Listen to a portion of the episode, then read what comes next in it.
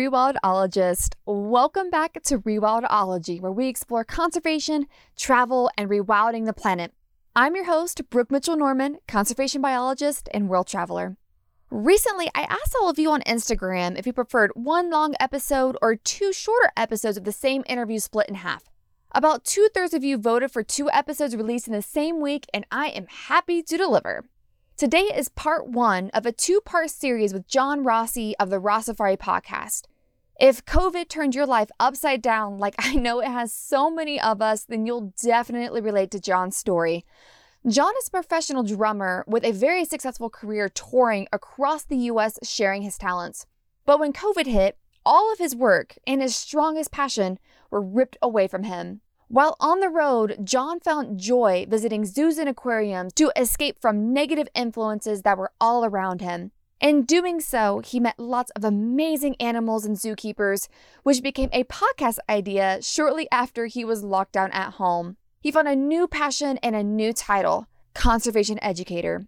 If you've ever thought about doing something that was maybe in a different field or outside of your expertise, or you need some encouragement to finally tackle that one idea you've had for years, then you must listen to this show. If you would like me to keep this two part episode format, please let me know by sending me a DM on Instagram at Rewildology or emailing me at hello at rewildology.com. I'd love to hear from you and if you're digging the new style. Also, please like and subscribe to the show wherever you're listening so that others can discover how we can rewild the planet together. If you're an iTunes listener, please rate and review the show and let me know what you think of the podcast so far. And now, on to part one with John. Awesome. Well, if you got your water and your snake is all contained, we'll go ahead and. I hope so. I hope so too.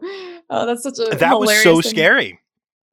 Like Yeah. I literally, I walked in and and I looked up, and sometimes when our snake sheds, Zoe she, she likes to keep the skin, and she'll leave it like on top of the the enclosure or whatever. And I was like, oh, did AJ shed?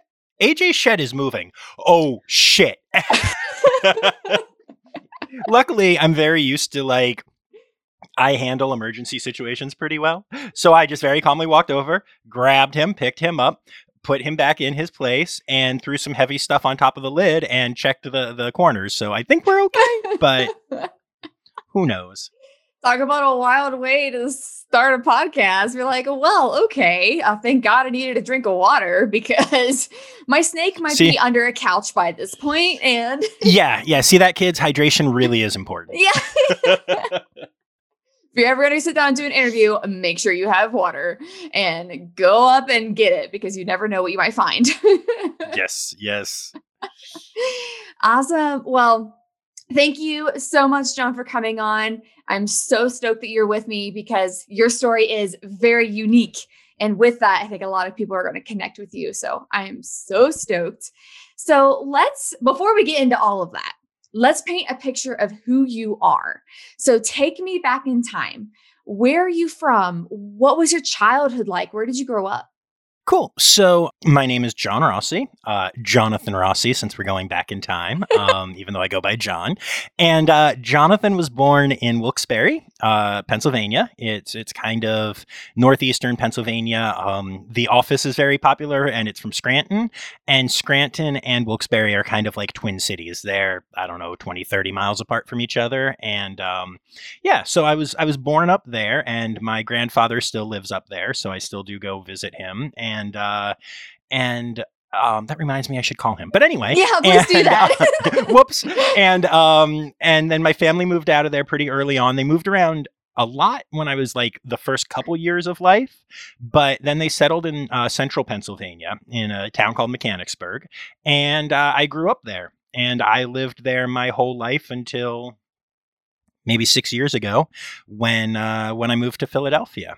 And yeah, childhood was childhood was cool. I uh, pretty early on, um, my dad had told me about being a, a drummer. He was not a professional, but he was a, an amateur, but a very good drummer, and uh, really intrigued me. And so I, I always thought that I should should learn some drums. And so I started taking lessons and got his kit and some sticks and stuff pretty early on. And there was a time that a, a, choir instructor showed us the Beatles on Sullivan. And uh, despite the fact that I was very much not alive back when that happened in 1964, it, it was as though it was happening live uh, to me. And I, I watched Ringo banging away on the kit, and I just, I knew that was my, my, you know, my destiny. I knew I was going to be a, a touring musician. I knew drums were my thing. And over the years, I've learned a lot about a lot of other instruments and I can goof around on some of them, but drumming was always my passion with uh, like a laser focus. And my goal was to become a touring drummer, and um, I would happily. Uh, walk away from good jobs or or screw up at school or whatever it took if it meant that I was going to be building my drumming even just a little bit more. And over that time, uh, for people who are wondering what that has to do with animals, it, it doesn't. Um, but over that time, one of my main passions was going to the the Maryland Zoo and the National Aquarium, which were, were pretty close um, to me. That was always a, a, fun date for me was to take a girl uh, down there. Uh, I feel like you get to see your true self and their true self when you're around animals. Guards are let date. down pretty easily. yeah, right. Yeah. and, and like also it's just i think it's so much harder to not be real when you're uh, you know being inspired and and and all of that. Or if you're not then get out because yeah. we're clearly not a match a so either way yeah yeah. So uh, that was but because i was always focused on the drum stuff i never even really thought that i might have another passion or another thing that like could be a goal for me as well.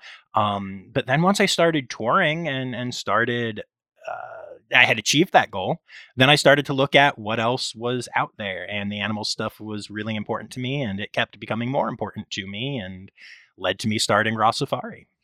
Awesome. So let, let let's get the timeline ironed out as well. So when was it that you really discovered that like drumming was your calling? Around what age were you at that time? it was in middle school, uh, like sixth grade, let's say, mm. um, is when I, I, saw that video of Ringo and everything shifted. Up until that point, I was going to be a lawyer or a politician or apparently at one point a farmer, my mother tells me, um, which does not really fit me at all. But hey, whatever. I was young. Um, and and then when that happened in sixth grade, it also coincided with uh, me kind of finding out that I was like the top drummer at our school. Like as we got assigned different parts and stuff, things were happening. So solidified was, in you. Yeah, and I was like, "Oh wait, I love this and I'm good at it." Okay, cool. And you know, back then, being being the top drummer at Mechanicsburg Middle School to me meant like I was guaranteed a ticket to to uh, touring and stuff. And I did not realize how not true that is uh, until much later. But it helped because I, I just stayed motivated and just was like, oh yeah, this is what I do. I'm a drummer. Like, That's awesome. I mean, and good for you, you know, to not let like the realization of like reality, especially I'm sure as you got older, to realize how hard it is going to be to pursue that very particular path. So, did you end up? Um, so, take me to after high school. Did you end up going to like like a musician school, or did you immediately try to get into the industry? And like, so what is the path that took you to becoming a touring drummer? Like, that's a massive accomplishment. Sure. So basically, it was um you know, people in my life were not super excited about the idea. And so um, I got accepted to Berklee, which is uh, one of the, if not the top colleges uh, for music. Uh, it's up in Boston. It is amazing. And especially for like modern music, uh, jazz and rock and stuff, it is, it's the school. And I got accepted and I was super excited, but um, no one was willing to pay for it. And I thought going into debt for that was probably a bad idea. And so I tried to balance it and go off to some colleges. I tried a couple different times um, a history major, a business major. Uh, but what I would do is I would go and I would take some classes and I would be doing well. And then I would get the chance to play at a couple of bars at two or three until two three o'clock in the morning, and and I wouldn't be in my classes anymore. and it turns out if you don't go to your classes, you don't do real well.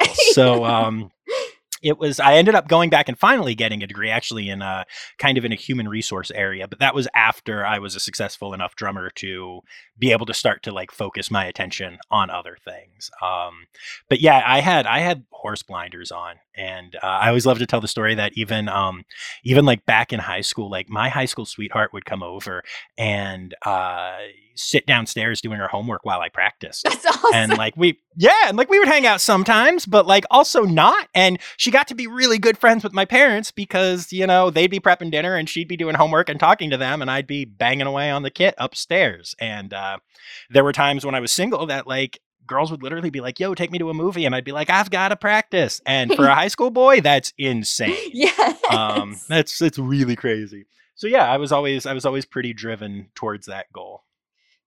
So that's awesome, especially to hear that you took an unconventional path, eh, meaning like you didn't follow the status quo. Like you went directly into the real stuff, essentially.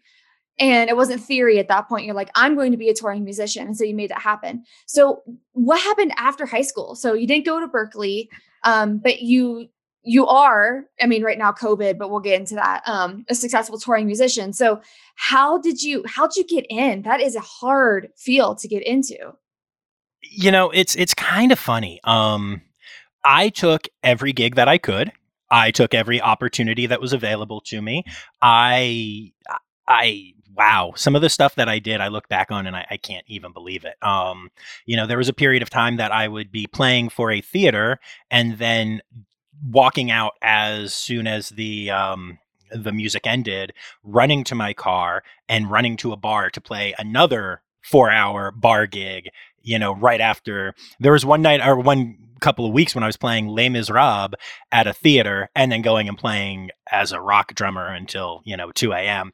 And that's just really confusing if you know those styles of music. yes. Sitting in an orchestra one minute and pounding the snot out of my drums the next. And, um, uh, yeah, I just, you know, every gig that I could take. The funny thing about it, though, is that you could really track my my entire career to touring through like three or four of those gigs out of the literally thousands and thousands that I did and and hundreds of people that I met and begged and auditions that I sent that were never even looked at, you know, and all this stuff. There was there was a time that I, I was in a band and uh, uh, the guitarist quit and I took a volunteer gig um, playing the musical ragtime just because I needed a gig all of a sudden and, and I, I like the music. And the guitarist there really liked me and took me to my first paid theater gigs with him. And then he got hired at a theater that then was a professional theater uh, called Allenberry. And he brought me along with him there when they needed a drummer. And the first music director I worked for there really liked me and uh, three years later booked a national tour and was like, "Hey, I've got a drummer." So it's hilarious because I could tell you thousands of stories and uh, tens, if not hundreds of thousands of hours and blood, sweat, tears, eviction notices, eating at McDonald's because it was all I could afford, all the things. But those four steps went from amateur drummer to touring drummer like that that quickly. But it took years and you never know what's going to be the thing so you have to, you know, it's it's you throw everything at the wall and see what sticks. Wow. Uh, that's I mean that alone I think should, you know, I hope anybody listening really internalizes that. It's like if you have a path, it's going to be hard, but that's okay, you know? Um, just keep going and, and persevere because you don't know what what that corner is going to be uh, that's and I had no clue when I got into the the conservation and zookeeping side that it's the same way.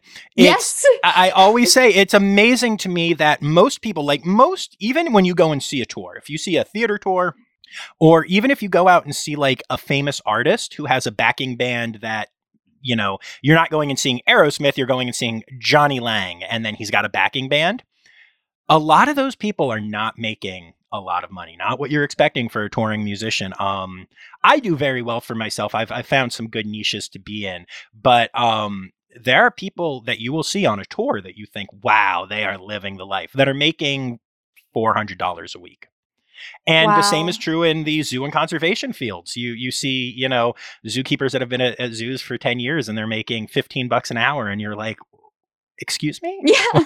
I'm sorry what? Like you know but you do it because you love it and because you can't think of anything else that you want to do so badly and you know all of the travel and all of the getting to do what you love and setting your own hours and being your own boss to a point and all of that um make it worthwhile you know? Yeah so was it when you landed this um this theater job. So it sounds like that just happened organically, like being a drummer in, in a theatrical setting. Is that when you started to tour or were you already touring? So like let's get to into the path that started to take you around the US where you started to really explore stuff. So what was it like was that really when you started to see well even the world because you've been international um was it that um, so I've had I had a couple of cool opportunities. I feel like almost everyone who does this has these random moments of glory, even if you end up not having a successful career. And so, like, yeah, when I was when I was uh, 18, I got to go tour um, with this like band that went through Europe, and I did a bunch of of European touring. But um, it wasn't anything other than a really cool experience. Like I love it and I'm, I'm grateful for it and I remember it. Um, but uh, yeah, it was well, meant nothing. And, and almost everyone that, that was there is not in the industry at all anymore, you know? So like that was a cool fluke thing that happened. But yeah, no, most of it was just, you know, I would try to do little tours with, um, with the bands I was in or whatever. But it wasn't until I hit professional theatrical playing and then started to build my resume and then i booked my first national tour and and once that happened it just it blew up and i i've been on the road you know again not counting covid for seven years more on it than off it so. That's awesome. It's a good way to see the us on someone else's dime that's for sure. Oh yeah. Oh yeah. So from what i remember in our call this is when you really started to see a lot of zoos and aquariums and other sanctuaries around. So tell me about that experience and why you decided or why you felt compelled when you were in these areas to go visit those specific type of institutions. Because you could go to like art museums or different type of things but it was something particular about zoos. So what was that? I have always found that I have a special connection to animals, whether they know it or not. um, and to me, it's it started off with uh, turtles, and especially sea turtles. Um, they can bring me a peace and calm that nothing else to this day can. Uh, there is no better feeling in the world for me when I am stressed than standing in front of the Ocean Voyager tank at um, Adventure Aquarium and uh, saying hi to the four four turtles there and just kind of hanging out. You know, it it just it has a really cool effect on my my brain. It, it, it's very calming, and um, all animals have different effects, but they're all positive. I, I, love, you know, I love all animals. And when I started touring, um, I definitely liked zoos and they were on the list. And as the schedule allowed, I went to a few. But my second national tour was 11 months long. And that is a hellaciously long time That's to be on the crazy. Road. And it was 11 months of one nighters for the most part. Um, a lot of places, when you do bigger tours, if you're in Hamilton or Wicked or something where you're going to be out, you're going to do two weeks a month in a city. So you get a house, you, you, you know, you could, I was on the bus every day. Wow. Um, and I loved it. I love touring. But uh, one of the main things you learn when you're touring is that there there are people who aren't built for the road and they booked the tour anyway and they're finding out that they're not built for the road. And so um, there was a lot of stuff that people were doing that I just didn't appreciate.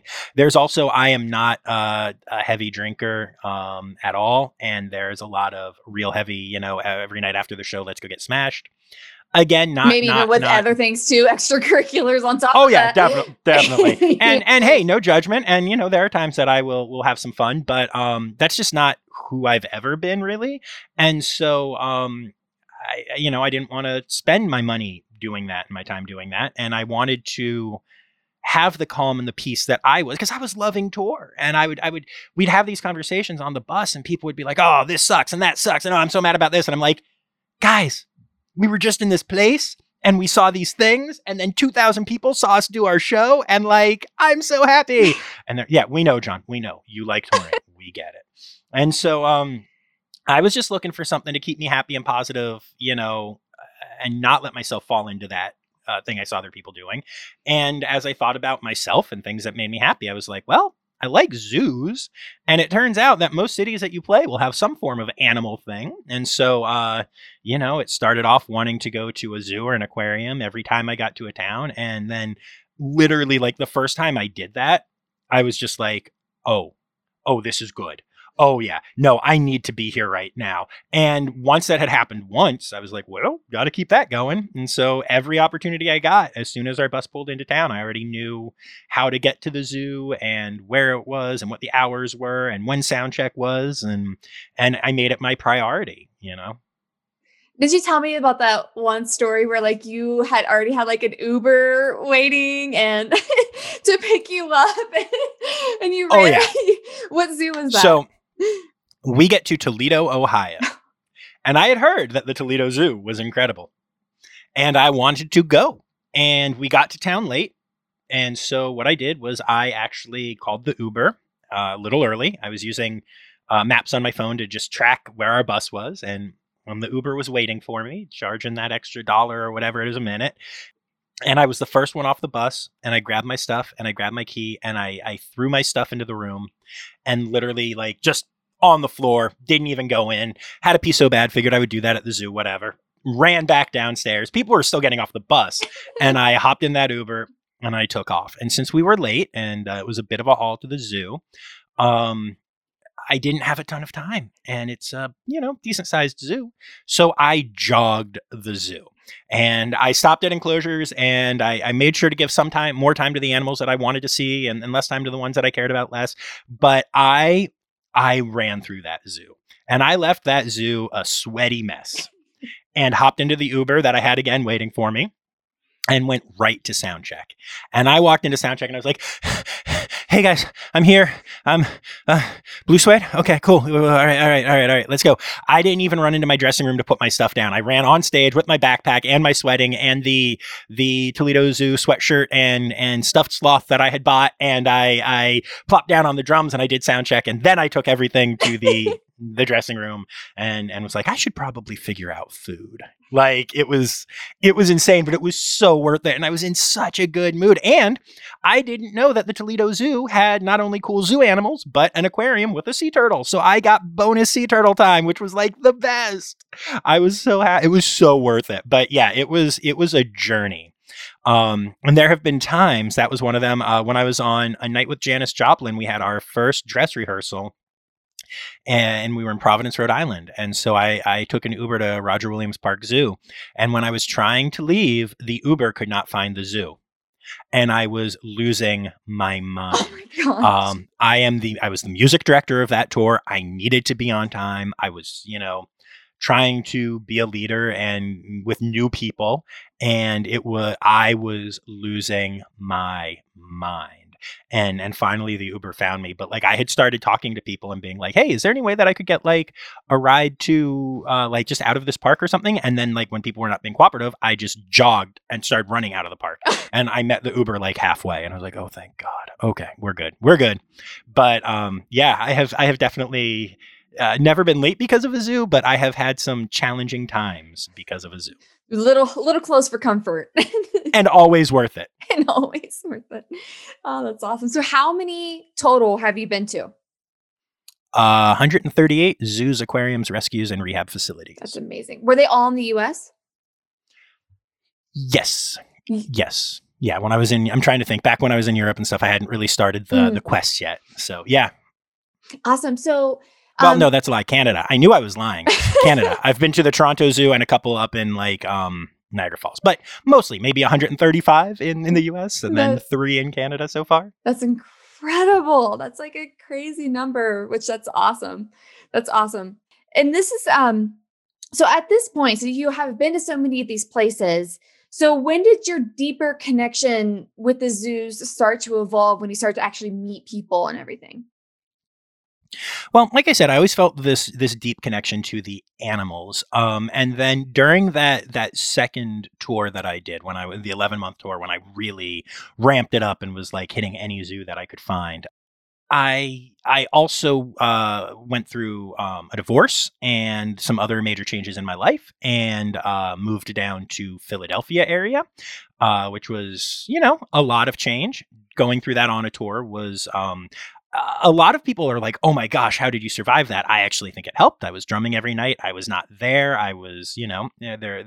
It, it, worked out pretty well for for how I work. And um, but when I moved to to Philly, um, I didn't really have many people or places or things. And so I became a member at the Philadelphia Zoo. And uh, that is where I I fell madly in love with Mei Lin, who is up here, all and and uh, she was there at the time, I think 15 and then 16 year old red panda. Um, and I had never felt such an intense connection to any animal other than some sea turtles. And it was my quest to find out more about her and the other pandas there and to learn about red pandas um, that led me to start talking to keepers. And then once i started doing that you know it was like the dams burst open and um, it started off just wanting to know about animals. I did not want to know keeper names. I mean i just i didn't care. It was it was my gateway to the animals you know? They were just um, signs that could talk instead of being read and that had you know deeper information. But as i started talking I, you know, it started off as, you know, oh, who's this panda? Oh, you know, this is Mei Lin. Oh, cool. What what's she like? Oh my god, I love her. Oh my god, she does this. Oh my god. And then once that passion was there, then I'm like, oh, uh, now uh, now I'm noticing you. Okay, you know.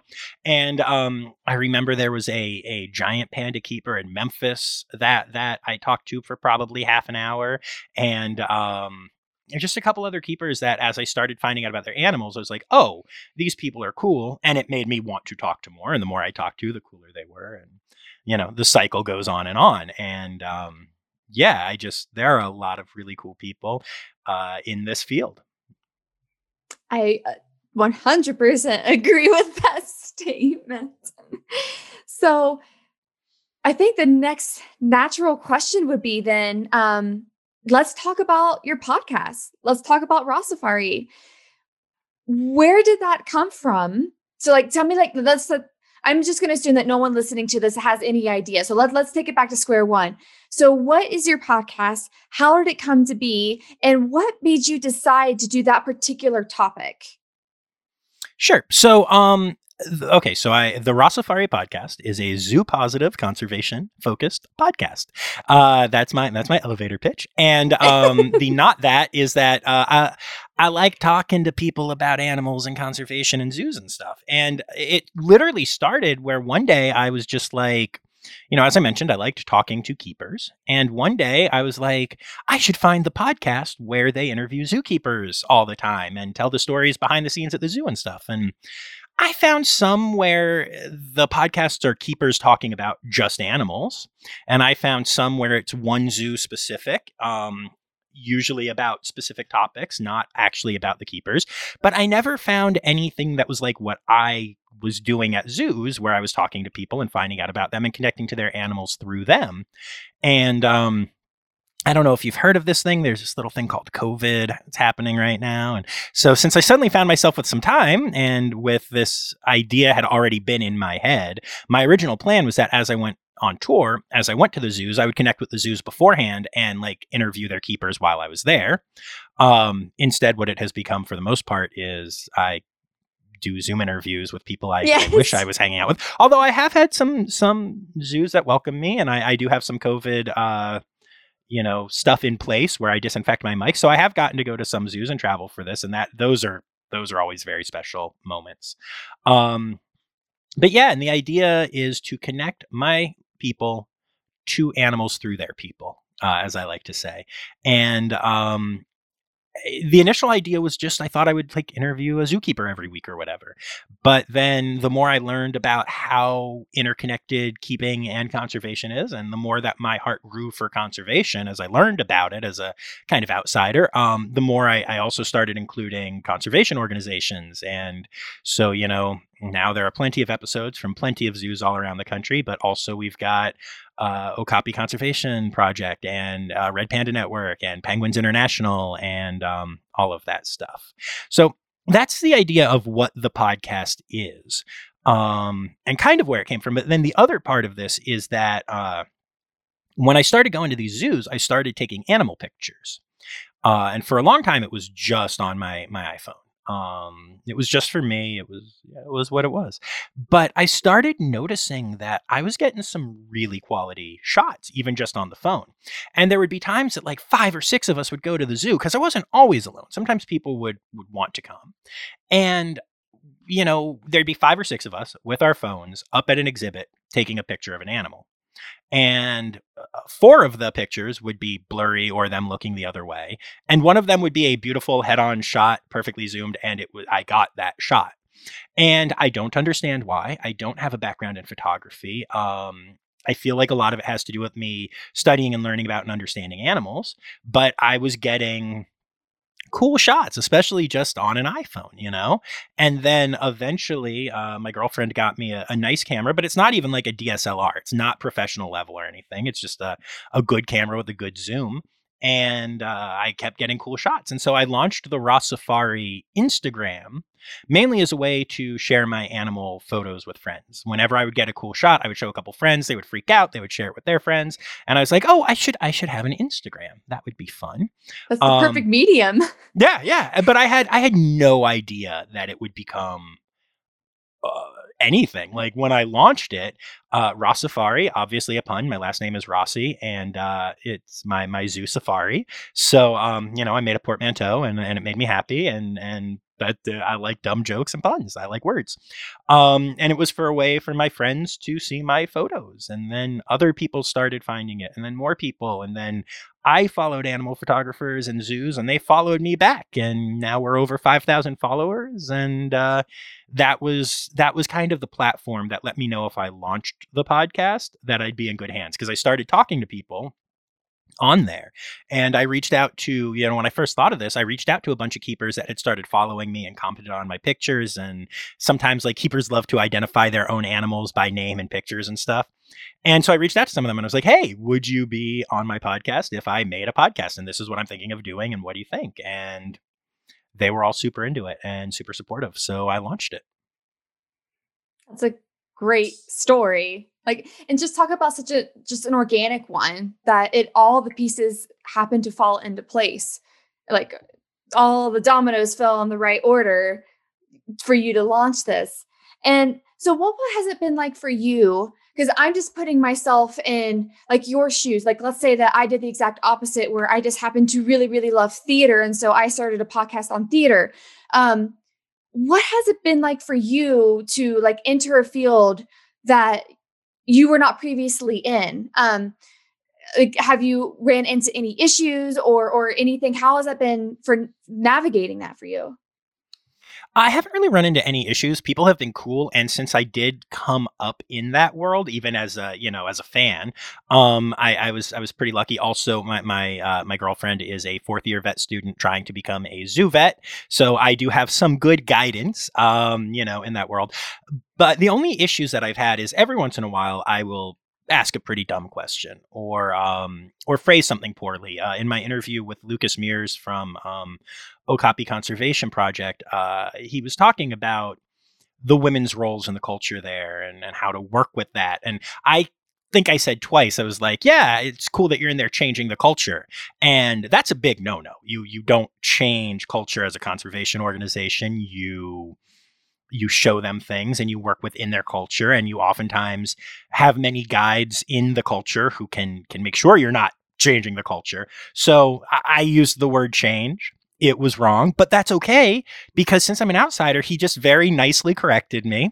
And there are a lot of people who listen to this who are not in the, you know, conservation world either, who all just learned because I learned that, you know, that fact. And um I really love being able to bring the outsider because I don't think we ever get too inside baseball on the uh, on the podcast because someone starts spouting off, you know, a Z A A A Z K A Zach blah blah, and I'm like, whoa whoa whoa, what what letters did you just? I don't know. You know, I didn't know what an SSP was at the time. You know, when we started this. So if you if you follow the podcast and especially if you listen from the beginning, you learn as I learn, and that's a lot of fun. Um, there are That's definitely awesome. episodes where somebody tells me about a conservation project that I didn't know exists, and then a month later, that project is on my podcast, and now I'm an expert on it, and that's really cool, you know. Yeah, that sounds so satisfying. Just it really the is. whole story. Yeah, and the other cool thing about it that I have learned is that um, so I've gotten to meet a ton of cool animals uh, so many. I think I'm up to having hung out with 28 red pandas in my life. They're they're my favorite species now, and um, And on top of that, I mean, I've hung out with a tarantula and I used to be an arachnophobe. And there's a whole episode about me coming, like overcoming that and actually handling a tarantula. And walruses, that was insane. And so many different primates and, you know, little New World monkeys and all the way up to playing through glass, but playing with a, a chimp and, and learning some of its sign language and having it teach me how to play with it. The experiences that I have had are in sane. And I, I was talking to my buddy Colleen, who's a zookeeper who's been on a couple times and and is just uh, just very encouraging and a very helpful person with the podcast. And she told me, you know, she's been a keeper for years and she has not had the experiences that I've had. Wow. Um, I mean, you know, the animals she's with, she's with every day, and she gets to have like deeper experiences with them, and I'm super jealous of that fact. But you know, Whereas I'm jealous of her ha- getting to wear Lucille the Binturong on her shoulder. I've also had Binturongs on my shoulders, but I've also held a baby red panda, which she is not allowed to do. She is occasionally allowed to see them, but not actually like hold one. And I have not only held like a little, little one in my hand, but have also had a couple other ones crawling on me. And, you know, um, the walrus thing, there are only a few facilities in the country that have, have walruses. Most keepers will never get to interact with one. And I have played with and petted and, and stood right with a, a walrus. That was, that was insane, you know, and yeah. sea lions and seals. And uh, one day, um, it wasn't even part of the interview, but just we we did lunch uh, with the dolphins, and the dolphins were swimming over and and playing with us, and like I was in this dolphin arena completely alone, except for the the keepers that I was with, and I was like, "What is this life?" You know, it's it's insane. Um, and feeding otters, I could I could go on all day, but I've had yeah. all these experiences in in you know seven months of of doing this that um just don't even make sense to me. And I have so many more offers on the table once COVID calms down because every facility is different. But the things that I know that are coming down the pike, once that is a little more cleared up, it's even more insane. Uh, the the amount oh. of time with animals and cool people and stuff that are coming is just amazing. That's it's so like cool. that's exciting. That is so exciting. I'm I'm just curious since you have talked to so many zookeepers and like just conservationists. Have you found like a certain theme across you know your interviews with them or like any like connecting the dots? Um, just being an outsider and connecting and like talking with so many different people. Is there are you finding a common commonality between a lot of your interviews? This will not shock you at all. But the number one thing is that whether they are the most people person ever or the least people person ever, and you might wonder, why would somebody who's not a people person do a podcast? Well, I don't know. But if you start talking about the animals that they love, they open up completely. Um, it's amazing. Anytime that I'm trying, because I like to start my interviews talking about the person, and it usually goes very well. But every once in a while, it's, you know, so who are you? I'm Bob. What do you do? I'm a zookeeper. Why? I like keeping animals at the zoo. And at that point, I just completely abandon it and I go, cool. So tell me about your favorite animal. And suddenly they're off on a 20 minute rant and I'm learning all about Bob's favorite bird and the fact that it eats this kind of food and poops this kind of way and has a keeper that it doesn't like and you know the where its its uh, chicks have gone off into breeding programs and and how it's an ambassador for its species and how there's a conservation organization helping them. And then once that's happened then I'm like so Bob tell me more about why you got into this. And now that the the door you know the door is open then it's boom. So my trick is to always I, I, keep that in, you know, it's the arrow in my quiver that I wait on using until I, I, either need to or until I just get to the point where it's time to talk animals. Um, but yeah, if you talk to anyone, and you know, one thing um, that's interesting is is that a lot of zookeepers are uh, young female and many are attractive. And I am a guy who's hopping in their DMs to try to convince them to do a podcast because you know that's that's what we do here. And Instagram is a truly uh, great way to connect with people um, all throughout the conservation community. Um, and so I have also learned there that if I hop in and I'm like, oh my God, this is the cutest tree kangaroo I've ever seen, then no one ever seems too concerned But if I hop in and I'm like, "Hi, my name's John. I'd love to chat with you," then you hit a little resistance, and it, it's really funny to me to see how much animals as the common ground really makes everything okay. You know. Um, beyond that, I would just say that pretty much everyone uh, that I've talked to is insanely driven, uh, very, very in love with what they do, willing to sacrifice, um, you know, personal life things and definitely financially uh, to do what they they love. Um, and almost everyone is a big fan of the industry as a whole and of other keepers. One of the things that shocked me, I figured I would have the hardest time getting keepers to listen to my podcast. Because if this is what you do for 40 or more hours a week, the last thing you want to do is go listen to someone else talk about your job. Instead, I would say more than half of my audience are zookeepers and some of the most wow. rabid fans are keepers and they reach out to me and they reach out to each other there's this whole little community that's formed up of of guests that have reached out to each other and other keepers that have reached out to my guests and become friends just through the podcast. Um, and I would have never predicted that. You know, why would you want to spend an extra two hours a week um, doing, you know, learning about your job? Basically like that's weird to me. But uh they they tend to love it and and keepers i so many times now i reach out to people and i'm like hey you know i love your content. I'd, I'd be interested in you having you on the podcast. And they're like oh yeah love the podcast. This was my favorite episode. This idea you know oh and i know this person who was a guest and this person who was a guest. And yeah let's uh when when, when can we do this? And i'm like oh cool. That's great. It, it is. And i know that when when we chatted the first time just how interconnected it all is and how so supportive this field is because it's it's all ran on passion. And if your passion isn't there then you're just not going to thrive. But when it is there and you all have that common ground it doesn't matter your gender your age your your color of your skin it doesn't matter when you all are there because you want to save wildlife in whatever form that is. And you already know that you have that thing that connects you it's so powerful. Like even when the person that might just only speak five words, but you connect immediately because you both love the same thing. And so then just, I mean, that's gorgeous that you're able to just make people open up like that. Cause having been in the zoo world for years, I saw that as well. You know, there's the super, you know, extroverted people that, you know, love to doing the zoo, uh, zookeeper chats. And then there's the other people that are like, I'm only doing this talk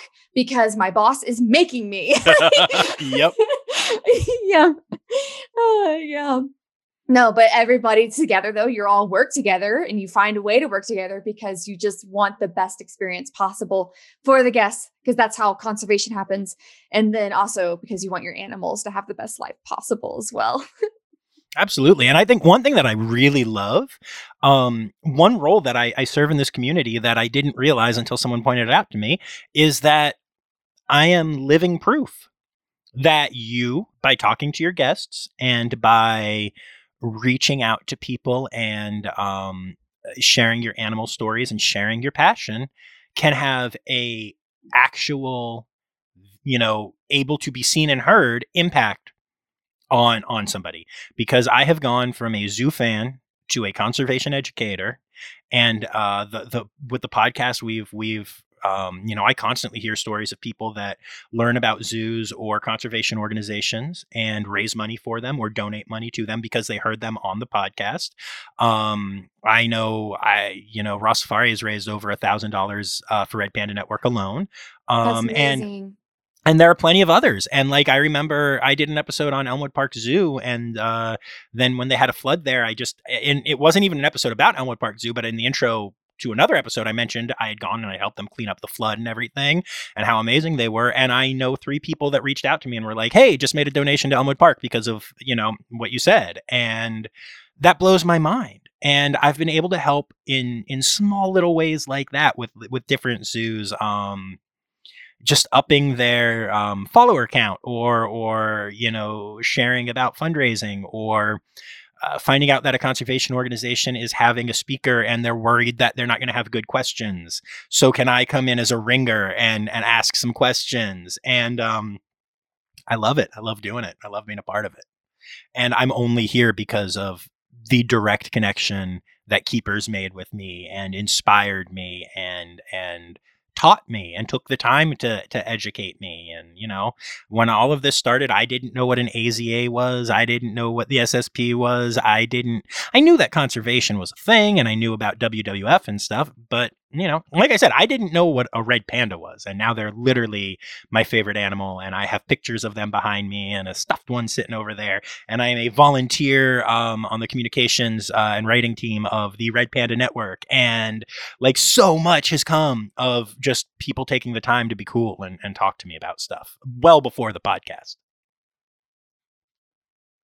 Wow. I mean, if that isn't inspiration for anybody, if you're thinking about doing anything, and that doesn't have to be a podcast by any means, but something like that where you know that you're so passionate and there's just this burning idea that just won't leave you. And and look what can happen. I mean, it was just an idea that happened to sprout out of something pretty terrible, aka COVID, and what it did to your job, what it did to your role, what it did to your whole industry, which I can definitely relate. But you were able to find something good in the bad. You you made the lemonade with a whole bunch of lemons and went into a completely different field and connected these amazing people and then you've been able to do so much good because of that. It's just something that was just a hobby just to get away from people that were drunk and down and doing other extracurriculars that I don't even want. I don't even know. I mean, I know enough about the music industry to know that like some shit goes down. so, yes, and you know the funny thing about it is too, it kind of saved me. Um, I have been since middle school. I had one goal was to be a touring drummer, and then I became a touring drummer, and yay! And then it was taken away from me, and I got home from from my last tour dates on March eighth, and um, within a week, every gig that I had booked for the next year was gone. And I had worked so hard to book those gigs. And that's the thing when you're in this industry, when you do it like I do it, eh, you know, even when you're on tour, even when you have a nice long tour like I have, it still is only goes out for a, couple weeks or a couple months and then is off and then it, so you still fill that space. I I put in for dozens of jobs every year. It's like if you're listening to this and you're not in that world, imagine applying for 12, 15, 20 jobs a year minimum, sometimes much more. I'm lucky that I'm successful enough where I don't have to do as much. I know actors who audition 100, 200 times a year. And then wow. dealing with all of the rejection and all of the prep for each one and and all of that. Um, and since I'm music direct, I not only have to, you know, audition or submit videos or whatever, but I also usually interview and I talk to people and I um yeah, it it's like I oof, yeah, if you if you if you're a person who has had a job for multiple years, uh, it's it's hard to even picture what it is like to not know what your next gig is going to be and not know, you know, sometimes um so so I worked really hard and I built an entire year's calendar which most people in my industry cannot even do. And then within the course of a week it was gone. And um, at the time my my girlfriend was on an externship, so she was not home and because she had been on an externship and I had been on tour, all of our animals were with her parents. Um, so I was in a completely alone house, and everything I'd worked for was taken away from me, and uh, all the zoos were closed. Um, so I couldn't even go see see animal buddies because of COVID. Um, and it was it was it was a pretty tough time, but that that I was able to turn that into uh, eating way too much unhealthy food and also building a podcast. So you know, there's light at the end of the tunnel. I was so desperate for animal time. There, this is going to make you laugh at me. I am embarrassed by this fact. But there is a zoo that is near where I live. It is in Delaware. It's called uh, Brandywine Zoo. And it is a small zoo that is in a park, but it is a great zoo. It is an AZA zoo. It is it is lovely there. And um, I was really sad about not being able to to go to zoos. And I remembered that Brandywine Zoo is in this park and you can kind of see a couple of the exhibits through the fence, kind of, including the red panda exhibit. And so one day I drove the 30 minutes to get there, walked over to the fence, and just stood at the fence staring through trying to catch glimpses of their red pandas and a couple other animals. And it worked! I got to see them! So then that became a thing that zoe and i did a couple of times where we went to to just stand outside a zoo to catch glimpses of animals because that's how much we love them. We also went to elmwood park zoo once or twice because you can see their uh, their giraffes from the uh, the parking lot and and that's how badly I needed animals in my life at that time. Hey, thanks again for listening to this episode of Rewildology. If you like what you heard, hit that subscribe button to never miss a future episode. Do you have a cool environmental organization, travel story, or research that you'd like to share? Let me know at rewildology.com. Until next time, friends, together we will rewild the planet.